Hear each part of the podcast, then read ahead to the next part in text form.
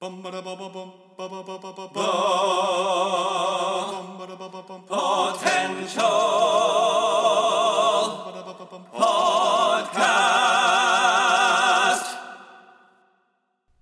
and welcome to another edition of Potential Picks. I'm your host Chris Dewar, and I'm joined by my co-host Taylor Sokol. How are we doing today, Taylor? We're doing well. I'm feeling the Halloween vibe coming up here, the month of October. Very excited. We are already in our first week of October, and we are getting uh, very excited for all these upcoming uh, festivities. I know we are in a difficult time, but we're going to make the most of that uh, with this holiday season. Yes, we are, and here we are for another edition of our Potential Picks. And we got to say, for our first kind of real dark film of October here, you know, we had Mulan last week, but this week we are going to review the new Netflix movie, The Devil All the Time, which just streamed on Netflix very recently. And this movie is directed by Antonio Campos, and it has a slew of quite a few stars in this film. Of course, most notably Tom Holland. Uh, you got Bill Skarsgård. You have Jason Clarke and Robert Pattinson. Mm-hmm. Yes. So uh, yeah, we watched this last night, and uh, it was already off to the start giving me kind of that True Detective season one vibe. Yes, There's, this is it's a dark religious tale. and a period piece And as period well, as piece. it's set in. The story takes place beginning of of the aftermath of World War II, Mm-hmm. and the story moves forward into the mid to late 60s is where Mhm. so the spirit of uh, the spirit excuse me in the uh, speed of about you know 20 30 years has passed and uh, right off the bat really the story was a lot different than i expected i will say i was kind of thrown for a loop when you see the trailer you're immediately thinking okay you know main characters tom holland uh, and he's kind of embroiled maybe in this corruption thing. What this is is really it's a very character driven plot uh, where you have all these slew as you said of very unique and i guess hypocritical characters as you are in this very deep south uh, where but it's not actually it's set near in the area of west virginia pittsburgh area where Mhm. you're set in these real backwoods areas so you're right it does have that true detective vibe but the main character i guess you would say would have to be tom holland's character where he is the son of this uh, bill skarsgård's character who comes back from the war and is uh, suffering from the effects Yeah, he's got a bit of PTSD. He's got a bit of he he saw some really bad stuff in the war, and it's shaken his core. It's also shaken his religion, and he's kind of gone a darker path with, with religion, which is also the case of.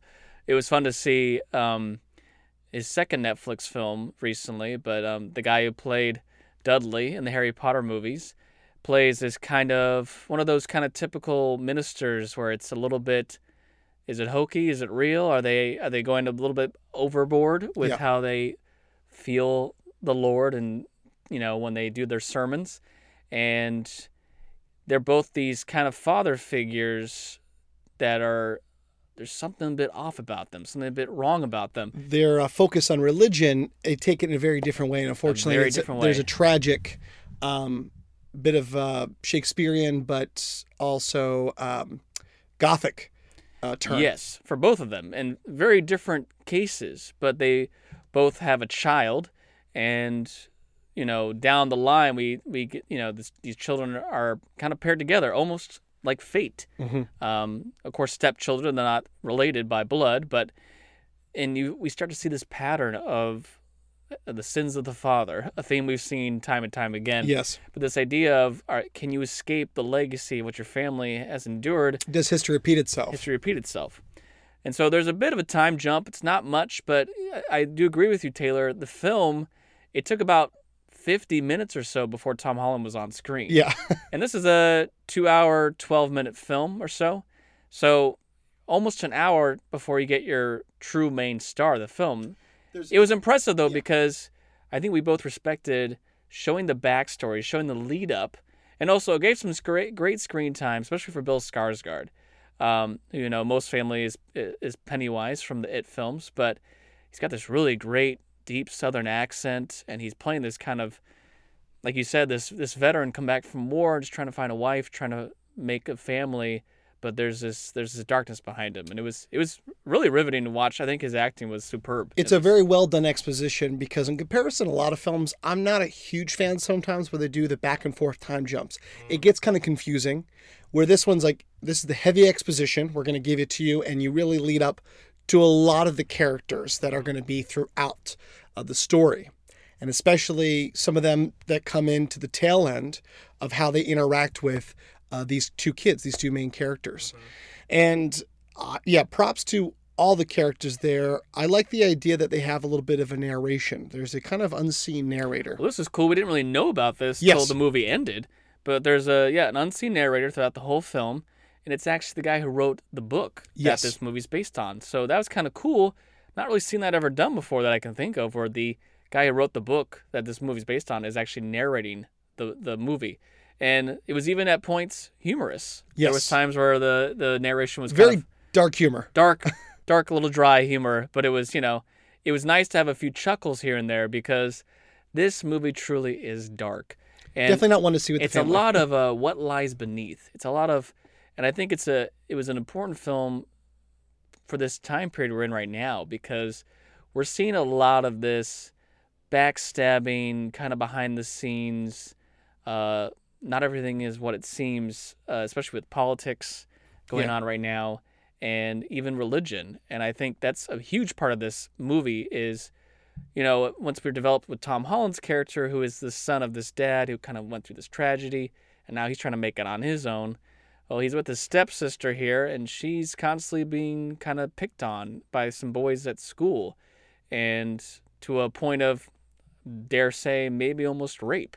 And Yep. it's, you know, again, this kind of messed up uh, time period where there's no social media, there's none of this, you know, it's very uh, backwoods, who's going to find out kind of situation. There's a lot of corruption, and I think you hit the nail on the head. The unfortunate, timeless theme that people use religion um, in a twisted way. I think no matter what your religion is, use it for a good way, that's great. People having faith. But in this one, it shows a very dark turn when you put your faith into um, whatever religion you face with, whatever your God may be.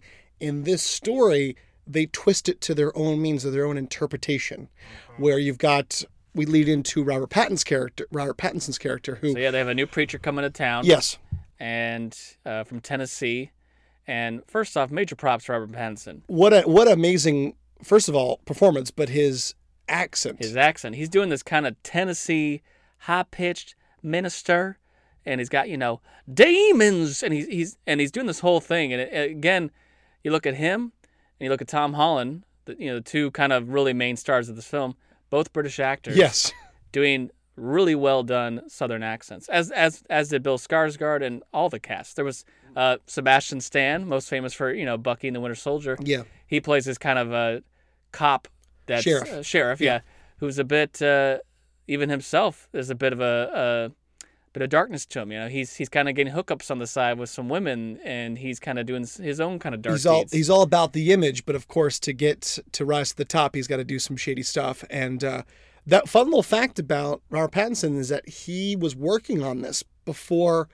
No one knew what it was going to sound like until they started rolling. So as we were reading about this, and he kind of blew everyone away. Me and myself, I as Chris and I were watching this, I was like, "That's not him. It doesn't sound like him at all." and, and yeah, it, and so was well done. really well done. But again, this character that uh, comes off very attractive, comes off very appealing, good intentions. He's a preacher. What harm can he do? Some of the worst harm, and that's a big theme, like you said, about this religious dark undertones where people use it as a mask, use it as something as well. I can do no wrong because I have the Lord on my side. And on the opposite end, you have the people that are preying on the weak, where the weak are like the moths to the flame and they're mm-hmm. attracted to religion. They're like, you've got the main characters, Tom Holland's character, he's faced tragedy in his life. His sort of pseudo stepsister, of course, her family life was plagued with tragedy. So they're both going to religion for different things. And then we got to jump over here to another very creepy dark Well, yeah, you have you have Sebastian Stan's sister and her, and her husband, who we see early in the film, uh, actually have a connection with one of the characters we already talked about. We're not gonna give it away. Yeah. And they're doing their own thing, and it's uh, one that at first I had a first guess of, oh, he's uh, maybe he's a pedophile or something. Yeah. That's kind of where my vibe was going. He likes to take photos of his wife with kind of strangers on the side of the road. Well, let's just say it gets to a much darker place. I did not expect probably- that coming. Probably the worst monster of the film, in my opinion. Um, but Jason Clarke, he just has this. There's this kind of seductive jackal-like character about him, where it comes off very displeasing. But that image of the devil all the time can be in any of us. Yeah. True, true evil in this man, and that was a big thing about this movie. Thought was so interesting was because it is these different. It's like these two major time periods, and it's also a bunch of characters. And again, we're like, where's our main character?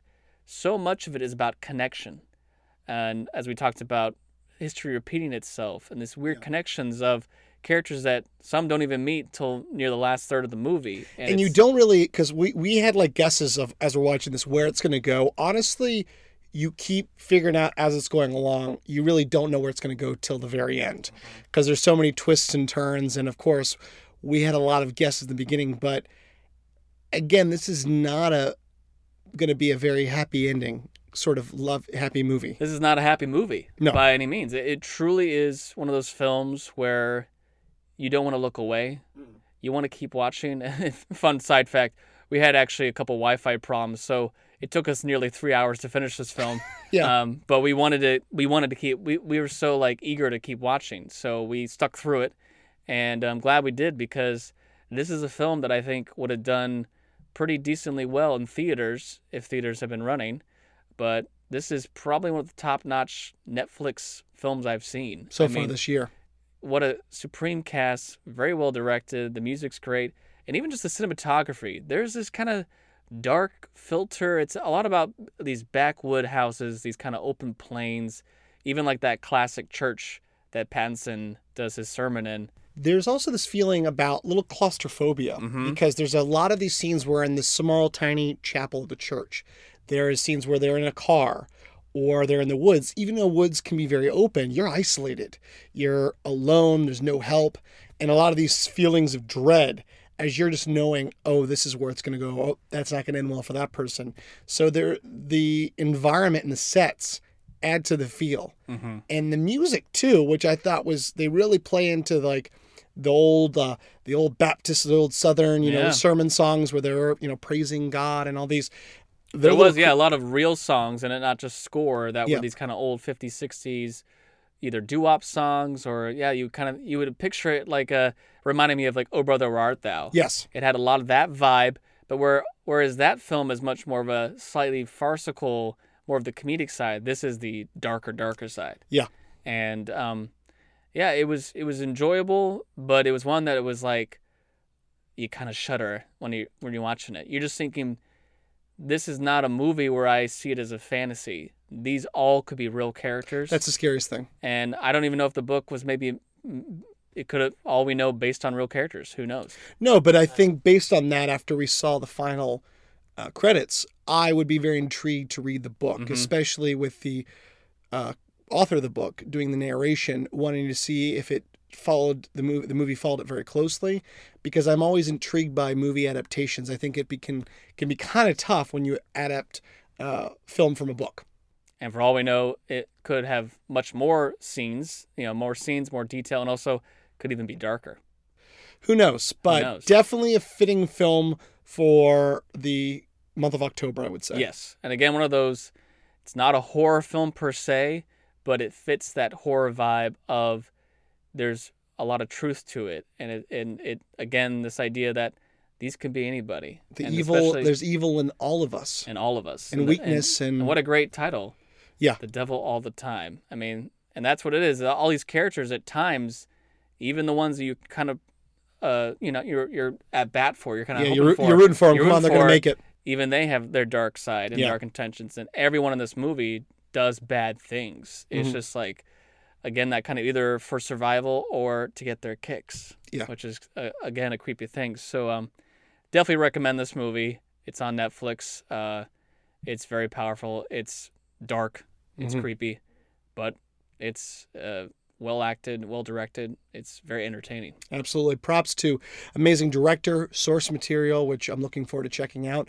And again, top notch for, of course, all these amazing people from Jason Clarke to Sebastian Stan, Tom Holland, and Robert Pattinson. A great film to actually lead him up to coming back uh, for Batman, which is coming out in two years, and of course Tom Holland coming off of a Spider-Man. It's nice to see him. A huge turn. You know, not your family-friendly Peter Parker. He's no. uh, a great kind of lead character for him. That I want to see more of that kind of you know range from him. So we definitely recommend The Devil All the Time, which is now streaming on Netflix. And that was this week's potential pick.